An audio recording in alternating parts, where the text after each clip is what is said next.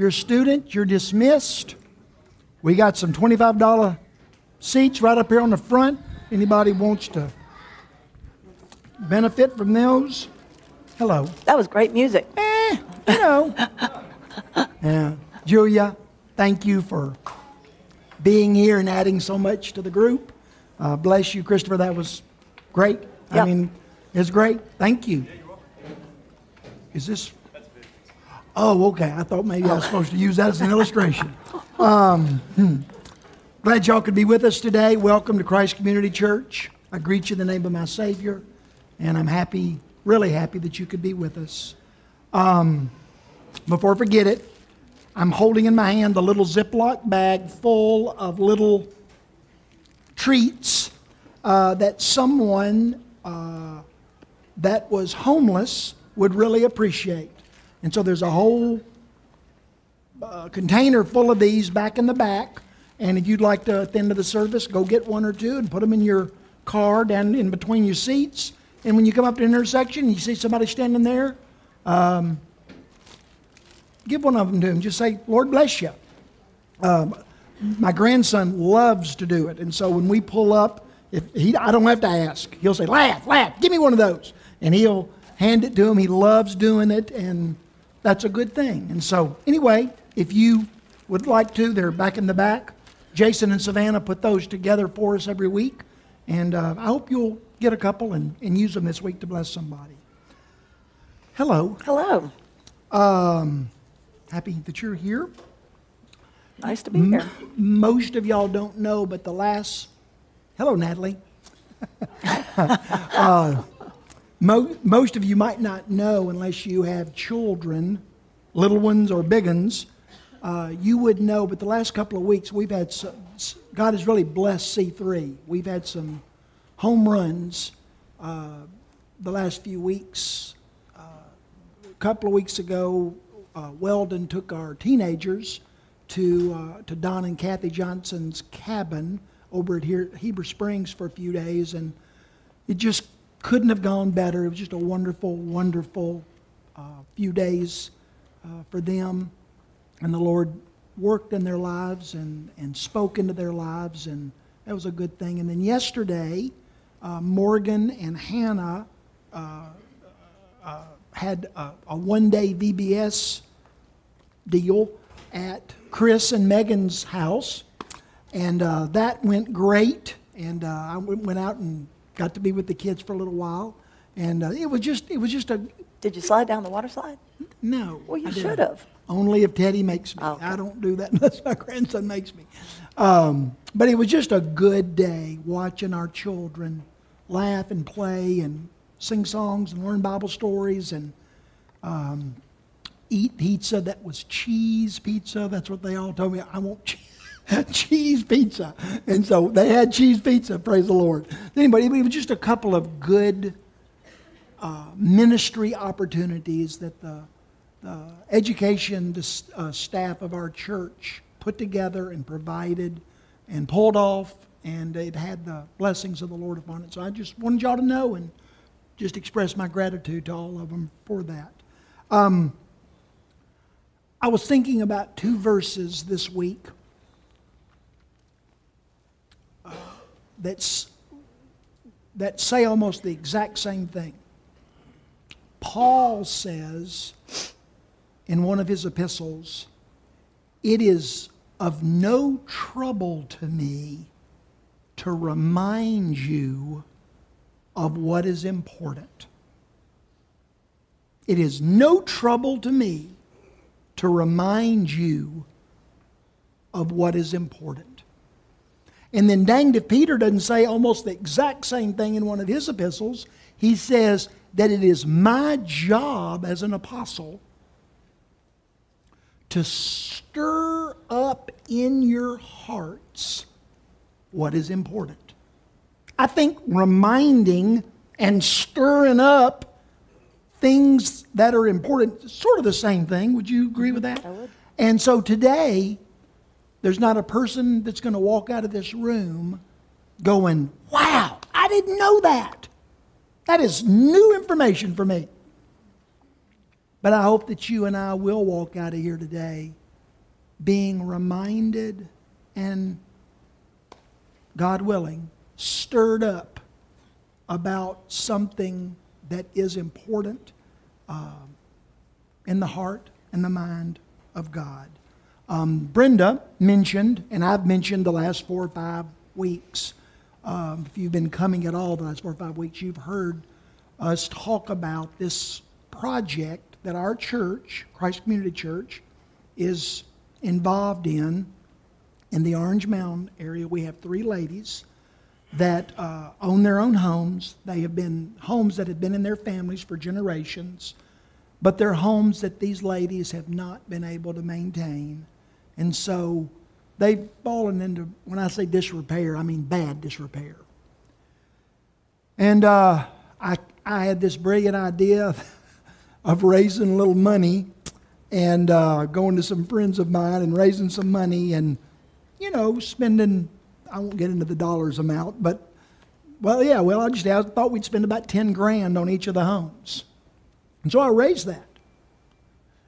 Well, what I didn't realize until we got into the work, uh, what disrepair really was going on the, the subflooring and the rafters and the windows and the doors and the roofs and the, the pipes under the houses and uh, uh, anyway and it turned into a, a much to our precious precious precious finance committee it turned into a much bigger project than i ever envisioned and you as a church whether you know it or not, uh, the, the finance committee and the leadership team of our church, I went to them and appealed to them for some extra finances. And I went and beat the bushes and got some more friends to chip in. And uh, anyway, we have enough money, but it turned into a much, much, much bigger project. Uh, but the, all three of the houses are now in really great shape.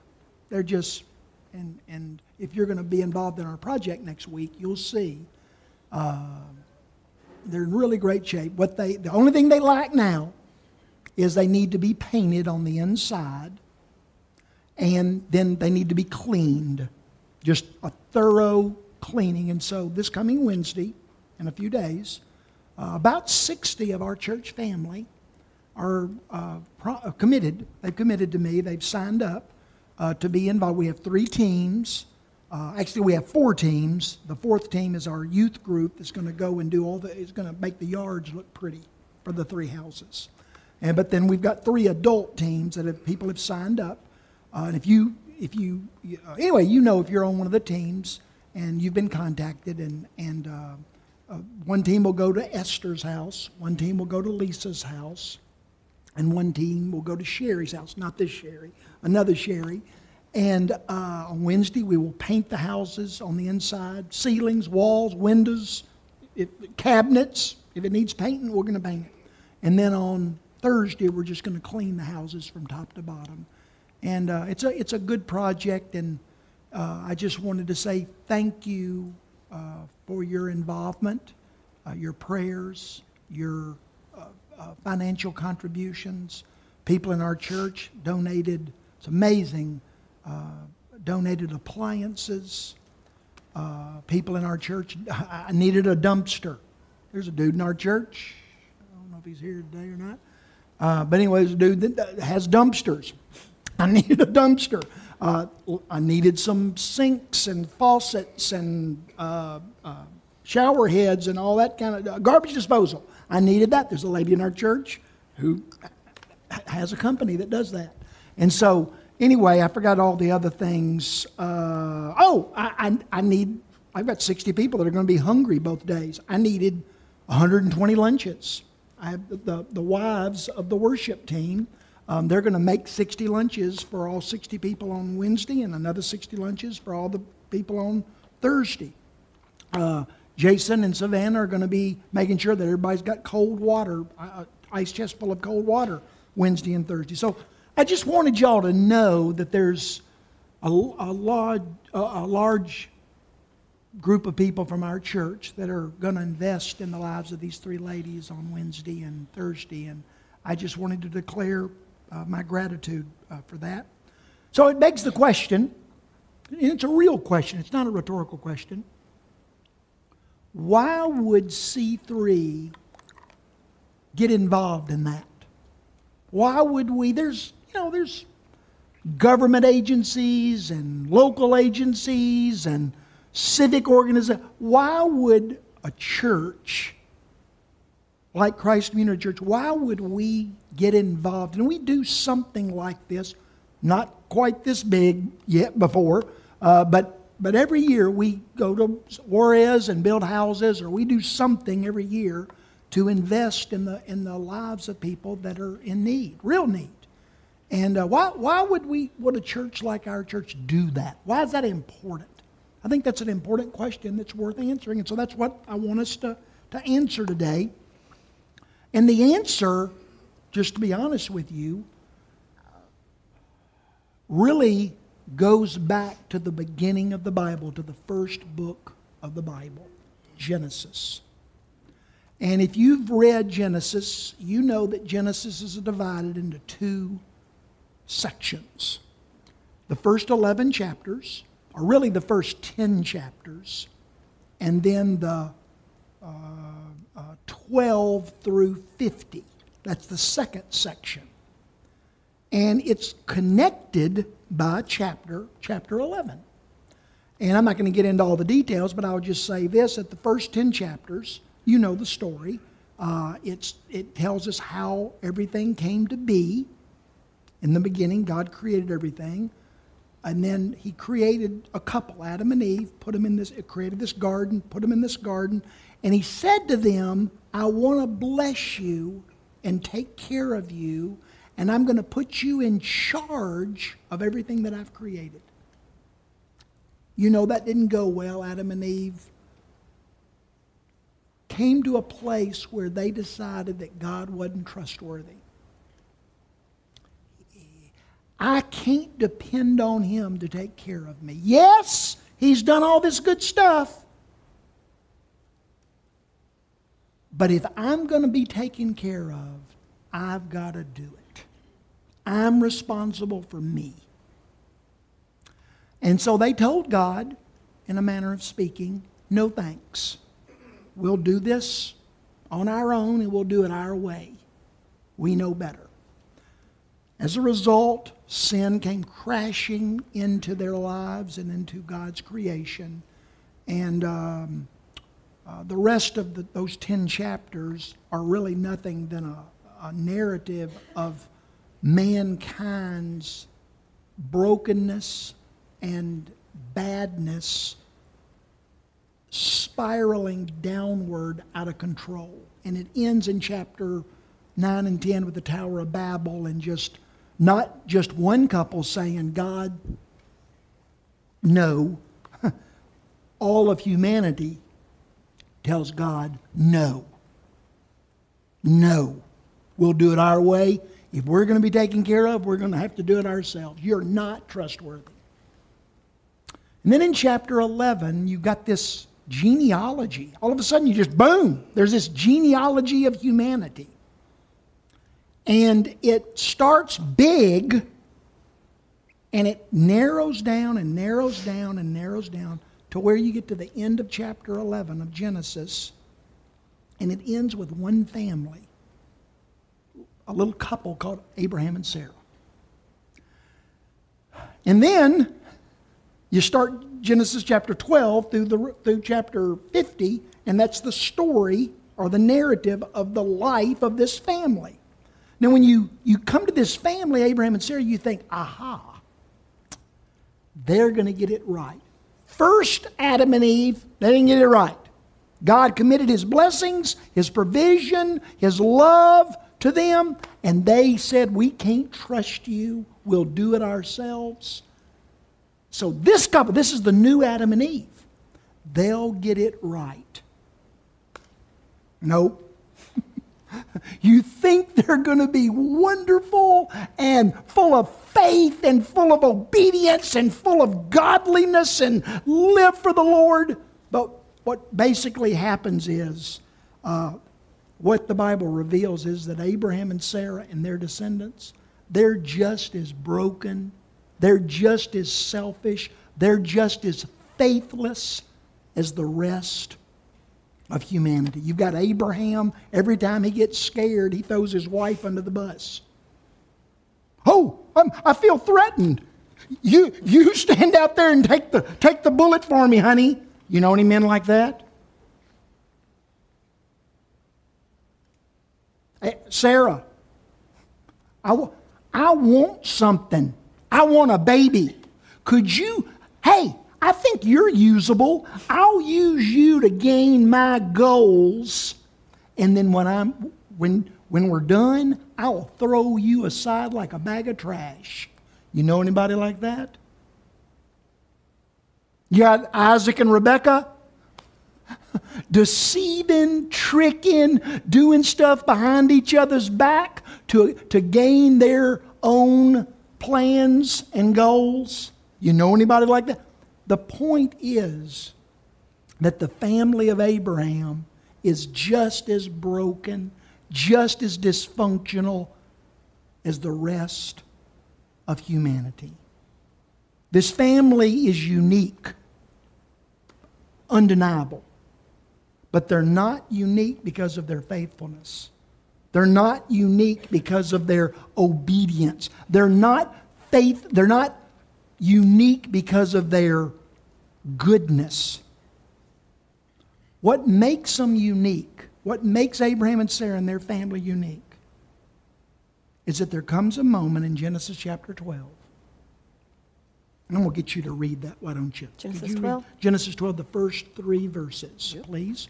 But there comes a moment in Genesis chapter 12 where God says to Abraham, out of all the peoples on the planet, I choose you. I choose you. You bring nothing to the table. You're as screwed up and broken and selfish and untrusting and unfaithful as everybody else on the planet. But in my sovereign goodness, I choose you and I'm, I'm going to make a covenant with you. And would you read verses 1 through 3, please? Genesis 12, the Lord said to Abram, Leave your native country, your relatives, and your fa- father's family, and go to the land that I will show you. I will make you into a great nation. I will bless you and make you famous, and you will be a blessing to others. I will bless those who bless you and curse those who treat you with contempt. All the families on earth will be blessed through you. I will make you a ble- I'm going to bless you, and then I'm going to make you a blessing to all the families on the earth. That's the covenant that God made with Abraham and Sarah. That's what makes Abraham and Sarah unique. Not their goodness, not their faithfulness, not their obedience. They were as screwed up as everybody else, as screwed up as me and you. What made them unique is that God entered into a covenant with them, and the covenant was basically this I choose you. I'm going to love you. I'm going to bless you. I'm going to be your God. I'm going to take care of you if you'll just trust me. And the second part of the covenant is as the recipients of all those blessings, I want you to share that love, share those blessings, share all of that abundance with the rest of the peoples on the earth you would think that family would stand out to their neighbors, their extended family members, their co-workers, their the nearby shepherds and the cattlemen and the tent makers and the whoever the people that make the candles and the cheese and who you would think that everybody when they thought of Abraham and Sarah they would they would go ah that's the couple that's the couple that trust in God to take care of them. And that's the couple who are passionate about sharing God's blessings with everybody else. But that's not what they're known for. That's not what they have the reputation for. What stands out as you read the narrative of Genesis 12 through 50 is that is a family who does not trust God. That is a family who, who has made the decision if we're going to be blessed, we're going to do it ourselves. And when we're blessed, we're going to spend that blessing on us. You never see Abraham, you never see Isaac, you never see Jacob, you well, let's just stop with those three. You never see there's not a verse in the Bible that indicates that they ever understood that when they were blessed, and my goodness, how they were blessed, that they were supposed to share those blessings with the peoples of the earth, those that were in need. What stands out is not their abandoned trust in God's promise to bless them what stands out is not their passion to share those blessings with others that are in need of blessing. What stands out is that they are convinced if they're going to be blessed, they've got to be they've got to bless themselves. Abraham and Sarah, if we're going to have a baby, we've got to do it.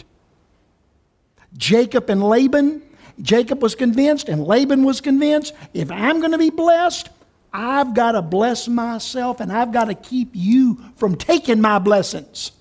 And you never, you never see uh, Jacob's uh, uh, 10 or 11 sons, the first generation, well, anyway, most of his sons, I'll say it that way, um, they never got it. They never got it. They never got that they were a part of a covenant family that was going to be blessed no matter what other people did. And you never see them committed to pouring those blessings or sharing those blessings with other people. I'm trying to, I want to remind you today that God's plans for His people, they haven't changed. Hebrews, what is it, 13? It says Jesus Christ is the same yesterday, today, and tomorrow. Isn't that what it says? Mm-hmm. No, God's plans hadn't changed for us. God's plans haven't changed for his people. The unselfish, I mean, I'm sorry, the, the inability or the unwillingness to trust God's promise to bless us and our, our unwillingness to seriously share those blessings with everyone else that which you see in the lives of Abraham and Sarah and their descendants. Nothing's different, nothing's changed. God's people haven't improved. They, they still don't get it. We don't get it. We still live in terror when we turn on the news every morning and the stock market era is red and pointing down. We are terrified that God is not going to take care of us. And when we are blessed, Where's the passion to pour those blessings into other people? I'm not speaking to you or against you. I'm confessing my own tragic lack of trust in God's promise to bless me and my tragic selfishness to pour the majority of God's blessings into me and mine. The message, Brenda declared it to us earlier. The message of Genesis, the message of the Old Testament, the message of the Bible is that God has entered into a covenant relationship with his people. Abraham and Sarah, King uh, uh, Moses, David, Ruth, Esther, Jeremiah, Isaiah, uh, uh, in all the New Testament family. And it's gone to this very day. When I've accepted Jesus Christ as my Savior, I have entered into a covenant relationship with the God of the Bible. And that covenant relationship that God has entered into with me declares, I will bless you. And I want you to share those blessings with others. You see that, those of you that are reading through the Bible with me. And we've just gotten through with Isaiah, Jeremiah, and Ezekiel. My goodness. That's not the funnest, easiest part of the reading journey, is it? For those of you that are doing it with me. But you can't read Isaiah. You can't read Jeremiah. You can't read Ezekiel and not see, not be reminded, not be convinced that God tells his people in the Old Testament over and over and over again I'm going to bless you. I promise I will. I'm good for it. But I want you to use those blessings to be a source of blessings to those that are in need. I want to make you a have, but then I want you to share the blessings of being a have with those that have not. And then when you get to the New Testament, you see the life of Jesus and you see the life of the apostles that knew and followed Jesus firsthand. And what you see is not a new message, new message, new plan. No, no, no. It's the same message, the same plan. God says through Jesus and God says through Paul and Peter, I want Jesus has come to bless you. And I want you to share those blessings with those that are not operating in a place of blessing. And I don't just mean, when I say blessings, you understand, I'm not just talking about dollar bills. I'm talking about words of blessing, faces of blessing, hugs of blessing, time of blessing, forgiveness blessing, compassion blessing. I'm not, I'm not talking about any one narrow slot. I'm just saying that this principle that every, how has God blessed you and me? Well, there's thousands of ways, right? That's the same thousand ways that God wants me to pour out His blessings on those that are not experiencing those blessings. Whatever that means, whatever that looks like. My wife was on the phone the other night might have been somebody in this room, I can't remember.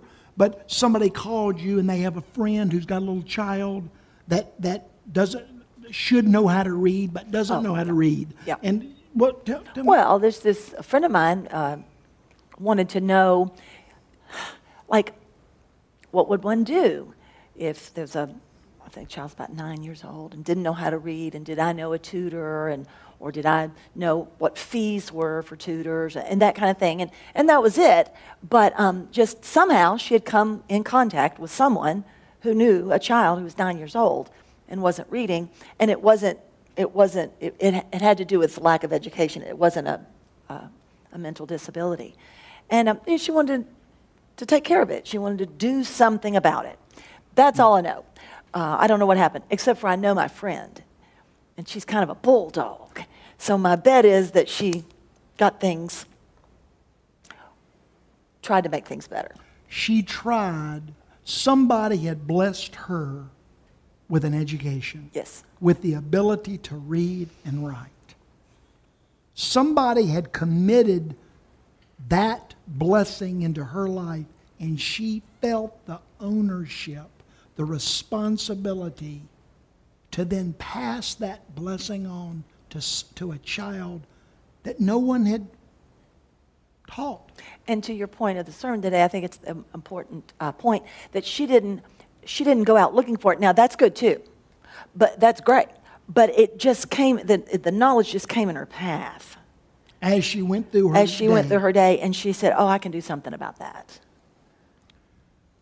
I say again that when you get to the New Testament, you might think, oh, that's a new day, that's a new deal, that's a new covenant, that's a new message. No, no, nothing's changed. The only thing that's changed is that Jesus and the apostles have the same message, they just expand it, they clarify it, they multiply it. Jesus says in Matthew 10, Proclaim this message God's kingdom is here. So heal the sick, raise the dead, cleanse the unclean, set people free that are captives. Freely you have received, so freely you must give. God has poured his blessings into us. So now it's your job and my job to pour those blessings into others. Jesus said in Luke 12, To whom much is given, much is required. And Paul said in Acts 20, I love this. He said, I have worked hard my entire life helping the poor as a way of reminding you of Jesus' words it is more blessed to give than to receive. Is that what we're known for? I know you guys. Most of you I know better than I want to know you. Is that what we're known for? Oh, I'm known for teaching, for making sure my kids have a great camp to go to. I'm known for making sure that my kids go to the best swimming lessons, the best schools, wear the best clothes, go to the best events. I, oh, I have a, the best vacations. We have reputations for what we're known for. Paul said, I have worked hard my entire life helping the poor so that you would know, you would remember what Jesus said. It's more blessed to give than to receive. And then Paul said it this way in 2 Corinthians 9 God is able to bless you abundantly so that in all ways, at all times, you will abound in all good works for it is written in the Old Testament, they freely scattered their gifts to the poor, and their righteousness endures forever. Then a little later in the same verse, it says, God will enrich you in every way so that you can be generous to everyone on all occasions. Guys, I'm not trying to put guilt on anybody. Y'all, y'all are doing.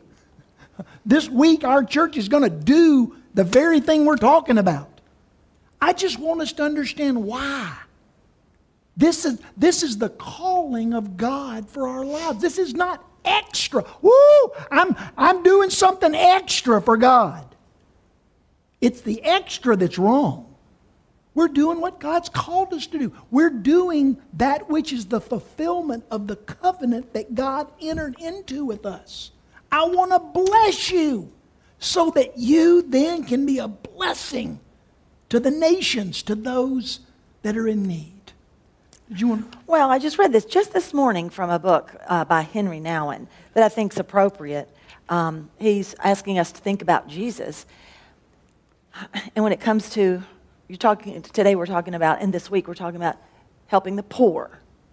And that's a good thing and jesus talks about that. Um, but and so this is a little bit more about attitude i think but he says this jesus came among us as an equal a brother. He broke down the pyramid structures of relationships between god and people as well as those among people and people and offered a new model. And this is what i think is cool the circle, where God lives in full solidarity with the people and the people with one another. Mm. I think it's interesting to think about that, what he offers as a pyramid structure. Okay, well, and again, there's nothing wrong with this. It's in the New Testament. Help that's everywhere. Help the poor, help the poor.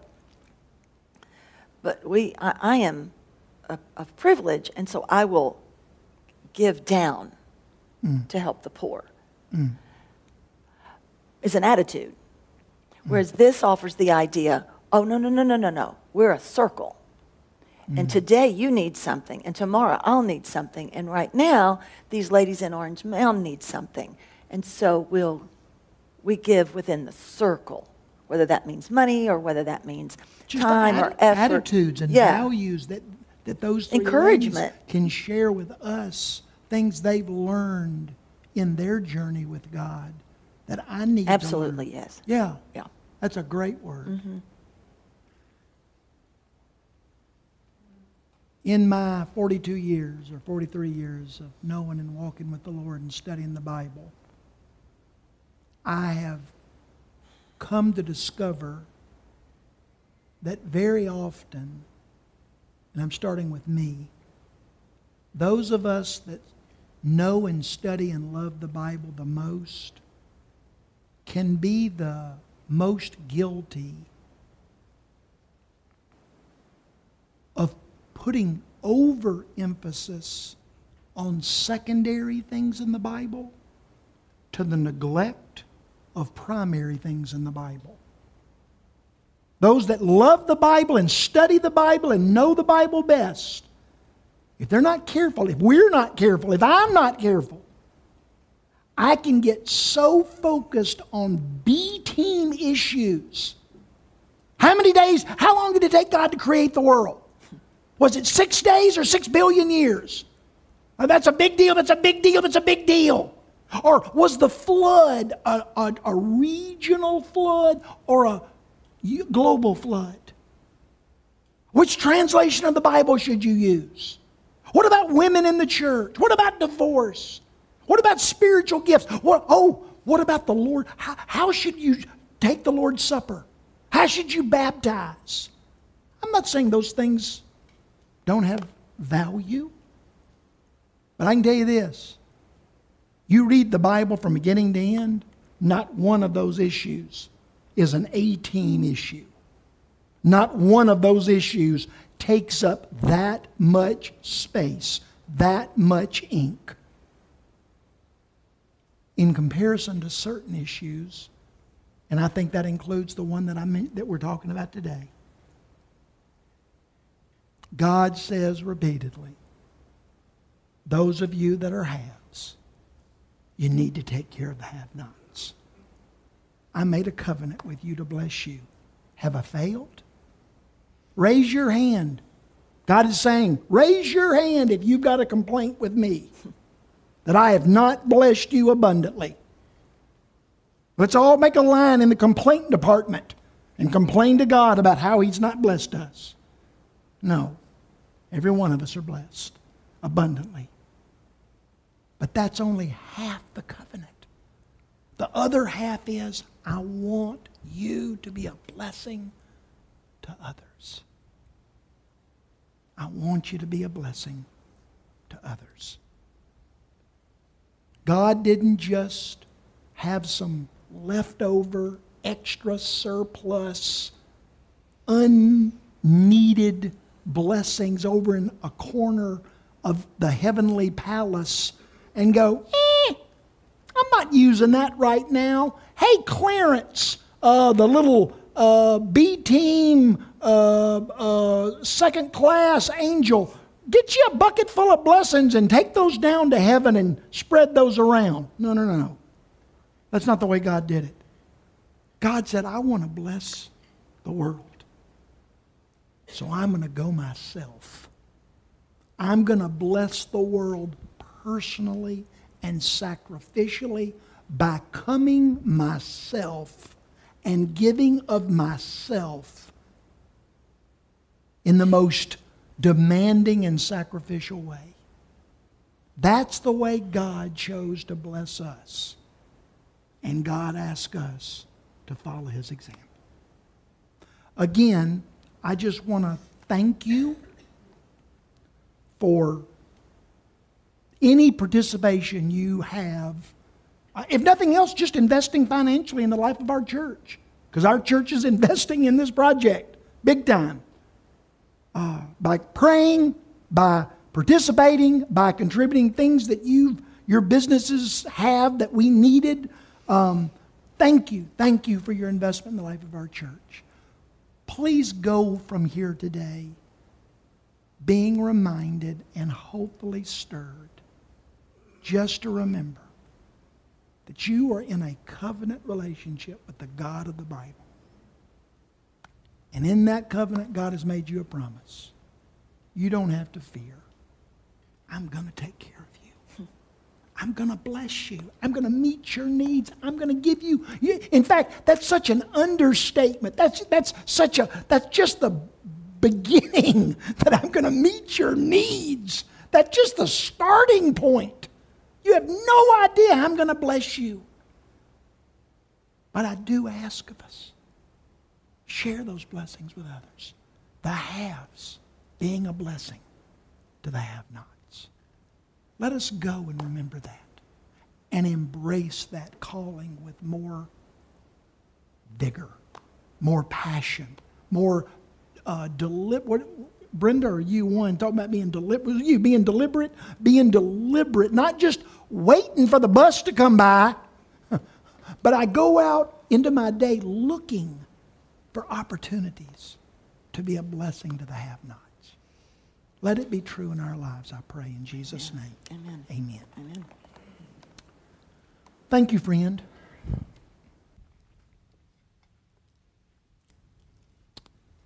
We're going to take the Lord's Supper, and I invite you to come.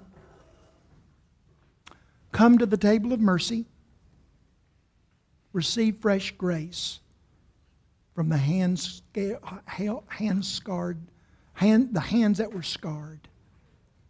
Eat from the bread of salvation and drink from the blood of the Lamb. If you know the Lord Jesus, you've entered into that covenant with Him. I want you to come and eat and drink from that which represents His body and blood. Be reminded and give thanks. You come.